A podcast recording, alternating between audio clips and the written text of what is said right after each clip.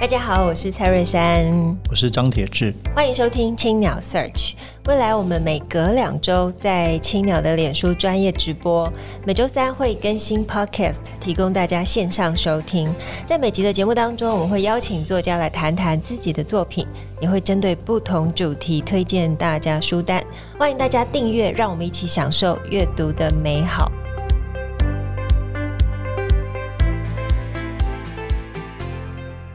各位听众朋友大家好，我是蔡瑞珊，我是张铁志，欢迎收听青鸟 Search。 今天是节目的第四十一集。其实我们每隔两周都在青鸟 Search 脸书专业直播，每周三会更新 Podcast 提供大家线上收听。那么今天我们很荣幸可以邀请到一位横跨经济圈与媒体界的大人物郑家钟先生，来跟我们谈谈他写的第一本书《社会沟通人人都需要的群体对话课》。好，大家好，我是郑家钟，耶、yeah 欸！郑总，这个是真的吗？第一本书啊，你在媒体这么多年，怎么、欸、这是第一本书，而且怎么会现在才写第一本书？对，严格说来是第二本了。对，第一本是一个在记者的时候的一个一个集结本，哦、为了庆祝报社几周年的。了解。那那那种书基本上是不是为了市场了，只是为了纪念版。所以如果说为市场写书，这的确是第一本书。为什么你你其实这么多想法，这么多这么能写，怎么会到现在才？哎，对啊，这个中间就隔了三十几年。最主要的原因是说呢，我本身患得患失嘛。患得患失会吗？会啊，就是说要写一本书，要大家都觉得有深度，越大咖越越难动手，然后又要觉得大家都会看，所以呢，在那个所谓的平易近人跟深入之间呢，摇摆了三十年。哇！所以，所以郑老师可能在心里面就充满了太多的沟通对话啊，对，到底要请哪一个倾斜呢？对啊，所以啊，这一次比较特别的一件事，是因为出版公司的呃，我的以前老同事啊，啊赵赵正明啊，他就他就来说，哎、欸，其实以你的身份来讲，很适合写像题目的书。那我就，哎、欸，第二医生我就好，那就照你的题目去写吧、欸。是他指定题目啊，啊他建议的他，他建议这个题目。那我是很担心他不出嘛，所以一定要听他的。那为什么呢？为什么会觉得说，我我觉得这个题目真的是很准确，在这个时代，尤其这么吵杂的，我说各种 social media 各种，出了一本非常重要的书，人人都需要的群体对话课，为什么会想要从这个社会沟通来切入？哎，对，因为事实上来讲，也有的工作来讲，现在大部分的时间都是靠一张嘴，就是在做沟通。那这个沟通，我就发现沟通的面向是非常多的。一个我们要对大众沟通，譬如说讲公益，那就必须要介绍大家，大家一起如何来做公益。所以其实是一个群体对话。那譬如说讲艺术，经常我们会呃徘徊于各种啊艺术圈的人中间做沟通。所以我发现说，哎，其实啊，我在媒体啊，这个接触那么多人，然后经历那么多的沟通，事实上来讲，可以为这个呃这个社会很多对沟通还在起步的人有一点点启发。所以我想这题目还算是我的本行，而且我有自己的经验，写起来会比较好。欸、我来跟大家介绍一下，就是我们郑先郑作家，他是经济学背景出身，从记者做起，担任过中时网络科技董事长、中天电视董事长，横跨了平面电视、网络媒体。那么现在是台新银行文化艺术基金会的董事长，对，所以他既是呃，应该说从记者呃最最一般最需要沟通，从采访开始，然后做到了媒体的最高职位，那现在又是做呃基金会，等于是公益分享，是，所以这一切都围绕着社会沟通，对对，没错。对，所以 那, 那当时您怎么思考要切入这个？因为这里面这其实是一本呃，我先跟大家这个分享，这四本书现在已经二刷、三刷。快三刷，其实畅非常畅销、哦，那真的是非常好看啊！里面切了不同的这个章节，那其实文章都不算长，可是都非常的既有故事、个人的案例，还有很多一些理论的对话哦。从这个这个法兰克福学派到很多理论对话，所以您是怎么开始思考这个架构？哎、欸，其实我一开始的时候是做一个整理。那我想很多的事情的发生都是因为你很多经验，所以你就不晓得摆在哪里。啊，可是因为有了题目以后呢，它就会自动归类。其实这一本书啊，基本上前面是在讲对外的。啊，后面几章讲的是自己应该对内的啊，因为呢，最好的沟通是别人进入你的情境，而不是你去进入别人的情境。但是呢，你要做一个有情境的人，你需要怎么样对内去憋让啊？那我想最好的沟通是你本身就是一个沟通的利器不用语言，不用任何东西，你的存在人家就愿意跟你沟通，这是最佳的状态。所以我花了一点时间去想这个架构，因为前面讲的是一些对外的经验、嗯嗯嗯、那、呃、后面讲的是对内的经验，对自己的经验。是是的，书里面一共分成、呃、四个章节，关系对位，哦，五个章节，关系对位、接受美学、习惯改变、艺术对话，它是用这四个概念去贯穿全本书。那我发现很有趣的是，在读这本书的时候，它不是一般就是我们在看的呃沟通的可能呃 S O P 的书籍，它其实是用很多社会的经典案例，从这些案例去分析，然后最后再归纳出几个重点，是让你可以快速的从现在的时事当中去掌握沟通的方式。对，其实我的想法就是说，因为大部分谈沟通的书在谈理论，有很多很多沟通的理论 communication 啊等等，这些东西都是属于比较学术性的。那我觉得沟通没有那么复杂嘛，嗯，因为沟通是我们每每个人每天都会碰到的问题。那我个人呢，也是从事的行业最早是媒体，媒体的话要做记者嘛，记者都一天到晚要找人家沟通的，而且常常的状况是人家都不跟你沟通的啊。在这个状况开始的话，我觉得说，哎，这这个这这个题目跟这个。呃，我的工作经验确实可以来承担这个角色，来为社会把这个经验传达一下。不过以记者哦采访沟通开始，我们就从书中的第一个章节来讲好了。它是讲一切从卖人设做起。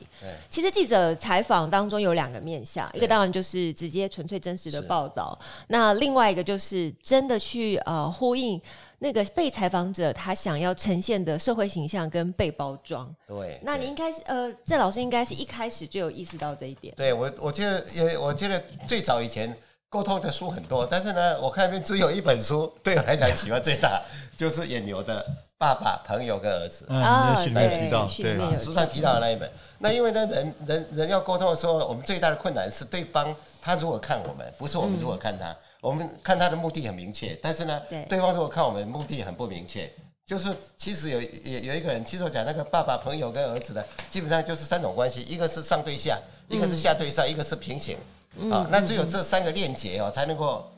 才才能够达到有效的沟通。那所以我们在在采访过程里面，常常会碰到一些人哦，他很喜欢教训人，所以他他是来给你告诉你应该如何如何的时候，那如果你还坚持自己的角色是他的朋友，那就对不上。对不上呢，沟通就没有对位，所以我讲的对位就是说，当对方需要他的位阶在那里的话，我们要自动的去找一个对的对位去跟他做沟通。那我经常碰到就是说，呃，这个被采访者他非常霸气，他觉得你们媒体常常都是乱源啊，所以呢，我要教训你们。这个时候呢，我我做一个记者，我被迫要去采访他的时候，我必须要把自己变成是儿子。啊，要要先要要先会谈尊敬。我觉得这个爸爸儿子的关系没有什么其他的特，嗯、就对位的关系，就是说你必须要由下去看他，嗯、上跟下啊，由下去看他，然后请教他，然后支持他，然后呢，呃，倾听他这个角角色开始。可是同样一个采访者，他可能中午的时候呢，需要已经有一个人可以商量，嗯，他就找媒体来做商量。他那时候需要的角色是朋友，你就立刻要调回来，从儿子调到朋友。可是到了下午呢，他可能有一个大问题要做，呃，公关处理，他很需要人家帮忙。这个时候他就拜托你，你觉得这件事情我应该怎么做，你们媒体才会买单。这个时候呢，你就要变成爸爸。所以呢，我经常在采访过程里面呢，一天之内要变变换很多角色，不同的人、不同的时段、不同的情境，我们都要去做对位。所以我把对位排在最前面就是这样。其实这某种程度来讲，就是说你不要坚持你自己，我就是我。其实你也在角色设定，嗯啊，角色设定现在跟现在人设有点差别，但是其实也是一种角色设设定。所以在这个设定角色过程里面，我必须要说，我在采访过程里面很少碰到困难哦、啊，不管是敌意的环境、友善的环境，你基本上都可以找到切入点。嗯、那这样的话，你就是让工作的压力不再是一种很大的压力，每天都在跑新闻，都在都都在呃呃担心没有新闻。嗯、啊、，actually，、嗯、我在采访过程里面很少碰到这样的情境，因为第一件事，我们只要在人生里面掌握了第一件事最重要，就是说你跟对方谈的时候，看看他的位置在哪里，那你主动去呼应他那个位置，从这个角度切入就是沟通了嘛。嗯、那要谈什么理论呢？我觉得没有什么必要，所以我把这个呃关系对位摆在最前面。所以我们今天我我也是在当儿子啊。对不对？你你的的确是我们的朋友啊，真的没有，真的跟前辈请益啊、哦！我觉得这刚刚讲这个非常应该给我们记者来上课，嗯，那这个第二篇很有意思哦，因为跟珊珊也聊到这个关于唐凤这个例子，他不不理性如何沟通，因为我们自己跟唐凤也接触蛮多的，发现哎，他确实有一种柔软度是很令人佩服的。但它里面是写说哦，稍微倾斜的先去呃，先去思考一下对方在想什么。是是是。那这个在以对位的关系是什么？对啊，就是比较是下对上吗？还是哎，没有这个东西，就是说，不管你哪个位置说，你第一个情形啊，例如说你是朋友关系，你要先稍微倾斜他一下，嗯，就是说先要承认对方是对的。那我去倾听他里面他讲的对对在哪里？但是因为一般的人一看就会判断，判断就是说你讲的哪些对，哪些是错的。啊，那我那边是对的，所以就会对上。所以呢，所谓的稍微倾斜一下，就是说，你必须要挪动你的心理的角度到对方去，对，嗯，站在对方的立场去思考这个问题。所以在这个倾斜的过程里面，你看唐凤也是一样，他不太会做说我认为怎样，他会讲说你觉得这个怎样，你是不是这个样子？嗯，你是不是觉得应该是这个样子？所以当你在问他你是不是觉得应该是这个样子的时候，其实你是往他倾斜的，因为你是这种支持的态度，就是说你可能你讲的是有道理的，那我是不是这样子是你你你接受的这个 idea？ 所以这个部分就是要稍微倾斜。对哦，那我来讲一个难处好了。我们知道以一个公司来讲，员工倾斜这是很正常，因为他本来就是一个下对上，但是老板要有自觉倾斜，这很难耶。这应该不会，因为就是你懂得对的话呢，其实呃，我我记得我当领导者很长的一段时间的时候呢，我开始也是这样啊，你们就是这样子就好了，这样就对了，对不对？可是呢，我到了现在的职位来说的话，其实、嗯、呃，我可以这样子做，但是我刚好倒反。我现在他们说，你觉得是不是这样这样做比较好？你觉得怎样？那你刚刚讲的这个讲法，你可以承担吗？嗯，还是需要我的帮忙？就是说，其实有一本书讲说啊啊，你呃，仆人领导是吧？就是说，现在其实仆人领导，就是说，其实现在所有领导的都是仆人，是都是在 serve 这个机构的一个仆人。如果有这个心态的话呢，其实你就很容易调整过来，你会往那个呃主人倾斜。你的主人是谁呢？就是你的员工同事啊，啊，所以这个也是一种对位的一个技巧。就是仆人领导那边讲了半天，就是这么一个简单的一个倾斜。那当然，我不我不认为说这种倾斜或怎么样是片面的。因为有时候你要调整回来，所以唐凤那本书也提到说，如果你过度倾斜，你会被它吃掉了，嗯、oh. ，你的角色就不见了，而且你本来是用同理心，你就会变成是同情心了，嗯嗯，啊，就全部站到对方去也不好，所以他这里面也特别提到一点，就是说啊，你要稍微倾斜，但是你要保持适当距离。如果现场有来保持距离的时候，希望换个时间再谈，啊，那这个状况下你就会慢慢调整回来自己原有的位置，所以这个。这个在实务上也是很重要，就是说我们有时候常常很急于在一个同一个时间里面说服对方，或者被对方说服，但是有时候呢，说服到一半的时候叫停会比较好，也有可能。而且你里面举的案例就是哦，你在一次要大举裁员，你必须要一一跟员工的去讨论，是是是，然后去倾听他们的做法。对，我觉得难度真的是太高了，因为身为一个大老板嘛，对，那员工一定会觉得不管怎么样，他都很难去站在你的立场帮你去思考。员工都是丢杯子啊，摔瓶子啊，会有很多情绪在里头。对对对对对。那当时你遇到这个沟通当中最困难的地方在哪里？哎，这个这个沟通最困难的情况是你准备要跟他沟通多少次？啊、多少次？那因为大部分的人在谈判的过程里面都会设定一些容许的时间跟容许的次数。那事实上我们碰到的状况是，对方不断的丢球过来，而且今天达到一定的结论以后，明天又推翻，反反复复。然后甚至说，呃，到最后呢，所有的工会的理监事呢，他们本来已经跟我们签 sign 了一个一个共同协议了，就是说大家有了共识了，对吧？对，回去全部被解职。被工会的会员解职，派另外一批新代表啊，说前面不算，因为他们不代表我们，所以你会觉得怎样？你要是一般的干部或者的领导，你会抓狂，嗯、对不对啊、嗯？就好不容易走到这一步了，嗯、已经花了好，对啊。但是我是脑神在在，我说没关系，因为开始就准备谈无事处，我对、哦、我对次数并没有限制，我说没关系啊，那重来啊，没关系，从头开始我也 OK 啊。我也 OK 啊，所以呃，其实那一次是惊天动地的，就是说我们裁了将近五分之一的员工啊，但是事实上呃非常顺利，所以这个就是在沟通里面，你一开始的时候，你到底要共好呢，还是要赢，嗯、这是不一样的。一种是是你开始想赢，那可是没有人想输啊，所以这个谈判最重要的情况是，我希望是大家都赢，没有一个输家。所以我我我事实上我跟他沟通的时候，花了很多时间。来探讨对方的困难。例如说你离开以后做什么呢？我们有一个木工班呢，他只要离开就没办法生存了，所以我们就想尽办法说这样好了，我们还是让你成立一个公司，所有的设备都交给你，然后呢我们的业务给你做，那那你们自己当老板，然后又有的业务，然后我还跑去华视啊其他地方帮他招揽业务。哇，所以现在他这个独立公司不是我们的、啊、所以他可以做很多事，你们有没有什么布景和道具要给 他, 给他们做。所以我们是想在在沟通的过程里面呢，我们想尽办法在能力所及范围让对方觉得他没有输。嗯，哎，这是这是我个人在沟通里面最惊天动地的一次经验啊！就从从头到尾，而且我其实开始谈判的时候，基本上是没有假定会和平收场的，因为那时候工会非常强势，而且它有团体协议的保障，所以我们必须被迫要一个一个去谈，在这个状况之下能够谈成一个圆满的结果。最后最重要的是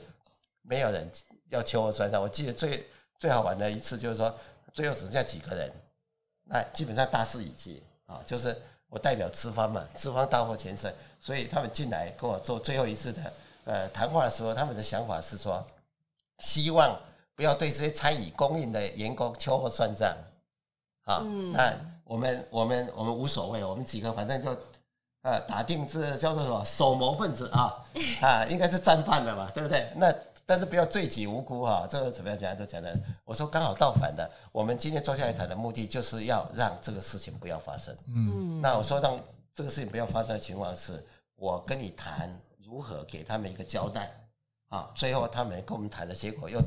又大家达成些，再加发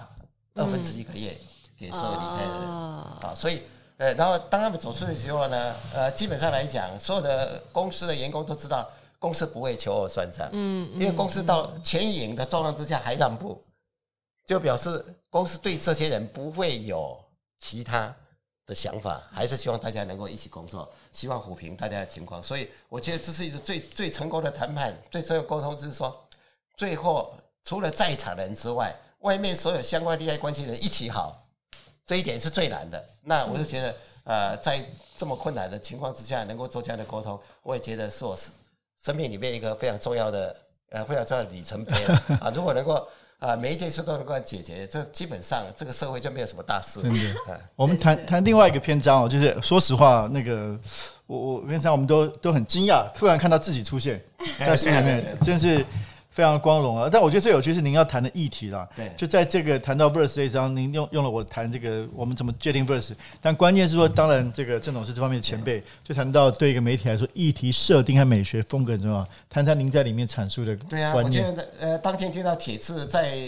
在 verse 的发表会提到这两个议题，我真的是精神为之一振，很有很有所感啊，很有所感。因为呢，过去在媒体竞争里面呢，大家的信息都差不多。那我是负责一个比较弱势的媒体，就是《光时报》，因为那时候《经济日报》已经很强势了，哦、所以，哎、欸，在状况我们一直在市场上缠缠不休，但是很难有胜算嘛，啊，因为它基础非常好，内容非常的扎实，很专业。这个状况之下呢，我们唯一的机会就跟 BROTS 创刊的时候一样，在想的是美学风格，嗯，还有议题设定，嗯，啊，那后来果然就是说，在我在我在报社那一段时间。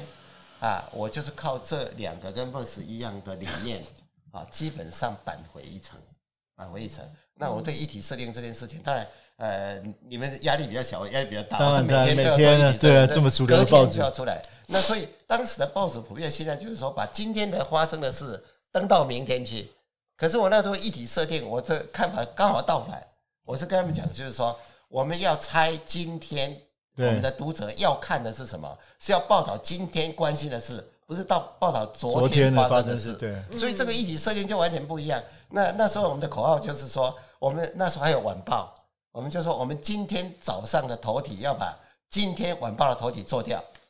嗯，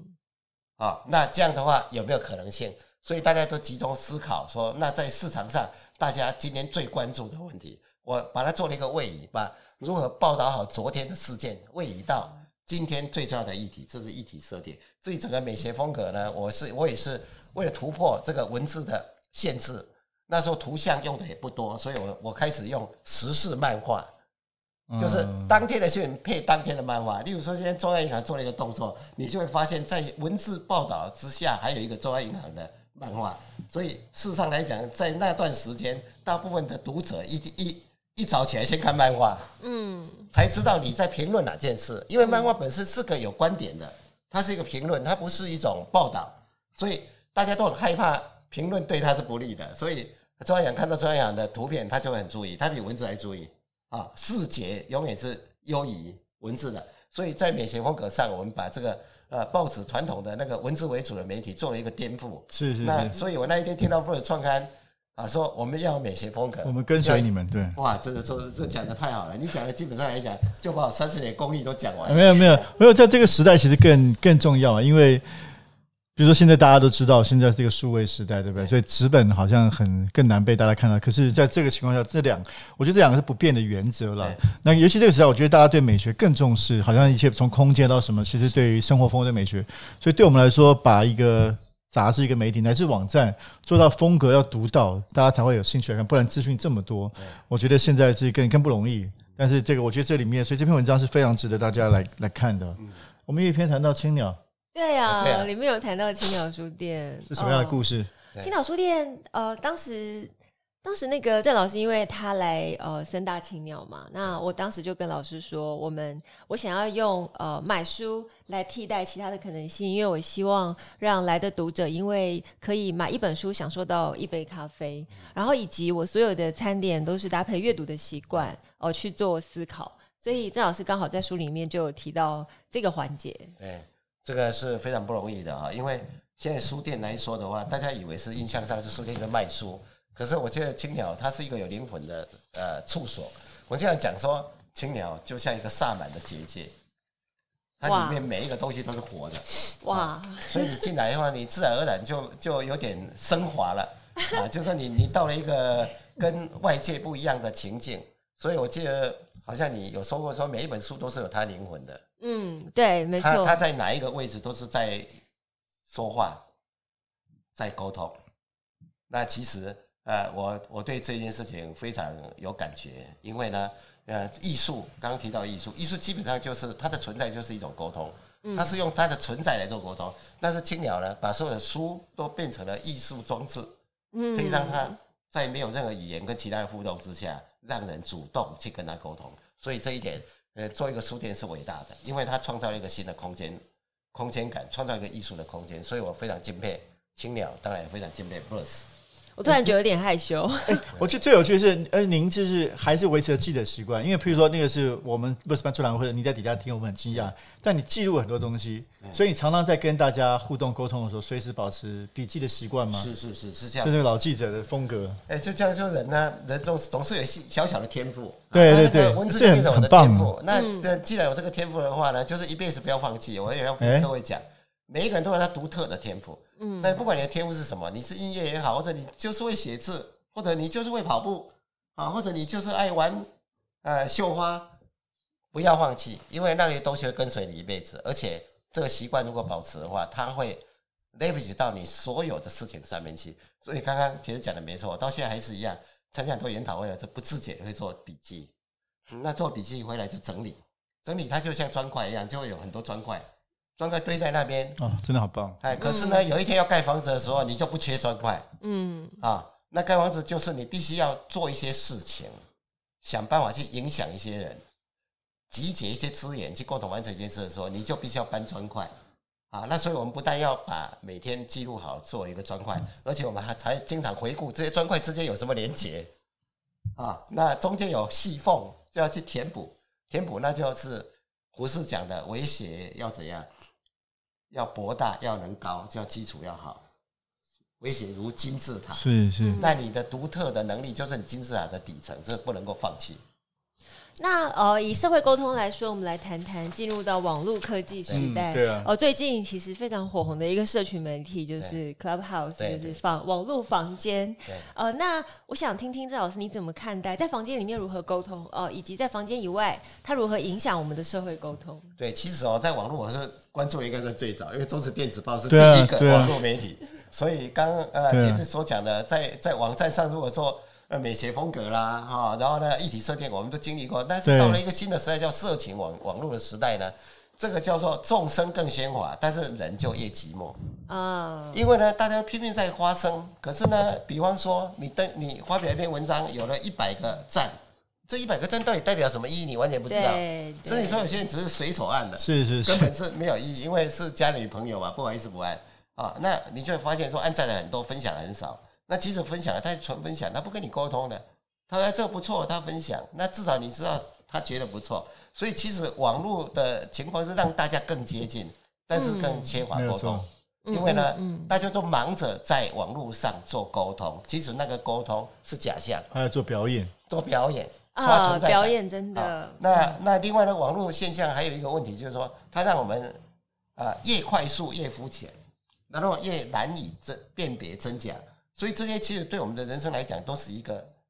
减分。嗯，啊、哦，那所以我最近呢，经常会跟主动主动找儿子一起坐下来吃饭聊天。那过去都在网络互动嘛，有时候是交代交代都很快，但是我发现在网络呢，大家的寂寞程度超过现实的社会，所以有人说在网络时代是一个寂寞是全球最大的市场，大家都在努力的消除他的寂寞。那为什么这样？因为所有的沟通都变成虚假的，所以呢，你会发现其实你有很多声音，但是你你在这个世界上其实是蛮孤单的。对啊，所以那个时报另外一本出过一本经典的书叫 Alone Together。Yeah, Alone Together。对，在网络时代其实很大的一个问题，但是无论如何，其实不管怎么样，这沟通还是一个非常重要的一门艺术跟技巧。好，那我们也想请郑老师跟我们分享一下你最近在读的一本书。哦，我最近在读的一本书，哎，除了这一本吧。对，我我最近又把那个小野洋子的呃这个哦，对我刚才问你这个，对你说对你影响很大。呃，生命种子诗歌那一本书翻了一下哈、哦，就是说呃，我觉得我我从我从里面学到一些生而为人的态度，嗯啊，他这他这么叛逆的一个呃一个艺术家哈、哦，对，黑暗难容对不对？非常叛逆，然后呢呃一直走到今天，今天来讲，他竟然变成了一个非常。非常这个爱这个世界，然后非常有行动力的一个艺术家。嗯、我记得他这一本书里面啊、呃、有一段跟沟通有关的，他说他的他这一本书的特性就是说，他会轻轻的告诉你你要采取一个小小的行动，但是后面会让你深刻到你可能会思考一辈子。啊，譬如说他有一段他讲的就是啊、呃，请你轻轻的打开你家的一扇门，再把它关起来。再轻轻的打开另外一扇门，再把它关起来，然后请你想想你的脑袋里面打开了一扇门再关起来，请你再想想你的心打开了一扇又关起来，请你再想想你别人的心因为你而打开又关起来。他这他这一段就就这么简单，其实他讲了 everything， 就是让我觉得啊、呃，我每天都在开开关关啊！但是我们从来没有去注意到说，你必须要把你的脑跟心跟别人的心也打开，也有时候要关起来。我觉得非常感动，所以我最近在看这本书，重读了一下，因为好像那一本书也是张姐是推荐的。应该小野洋子是我的好好朋友啊，不是，是我。我其实有一本小野洋子的书，就是铁哥送的，对，就是这一本，对对对，生命种子，就是这一本生命种子，非常棒。好，我们非常谢谢郑家栋老师今天的分享。其实我们每天都在说话，跟自己、跟他人，还有跟众人，每一次的对话都是经历的一场优化。学习沟通是我们进步的动力。那我们今天的节目就进行到这边，本集感谢正成集团赞助器材。如果大家喜欢节目，欢迎在 SoundOn、Spotify 还有 Apple Podcast 上面订阅节目，并且留言回馈。谢谢，谢谢郑总，谢谢大家，谢谢，谢谢提子，谢谢珊珊。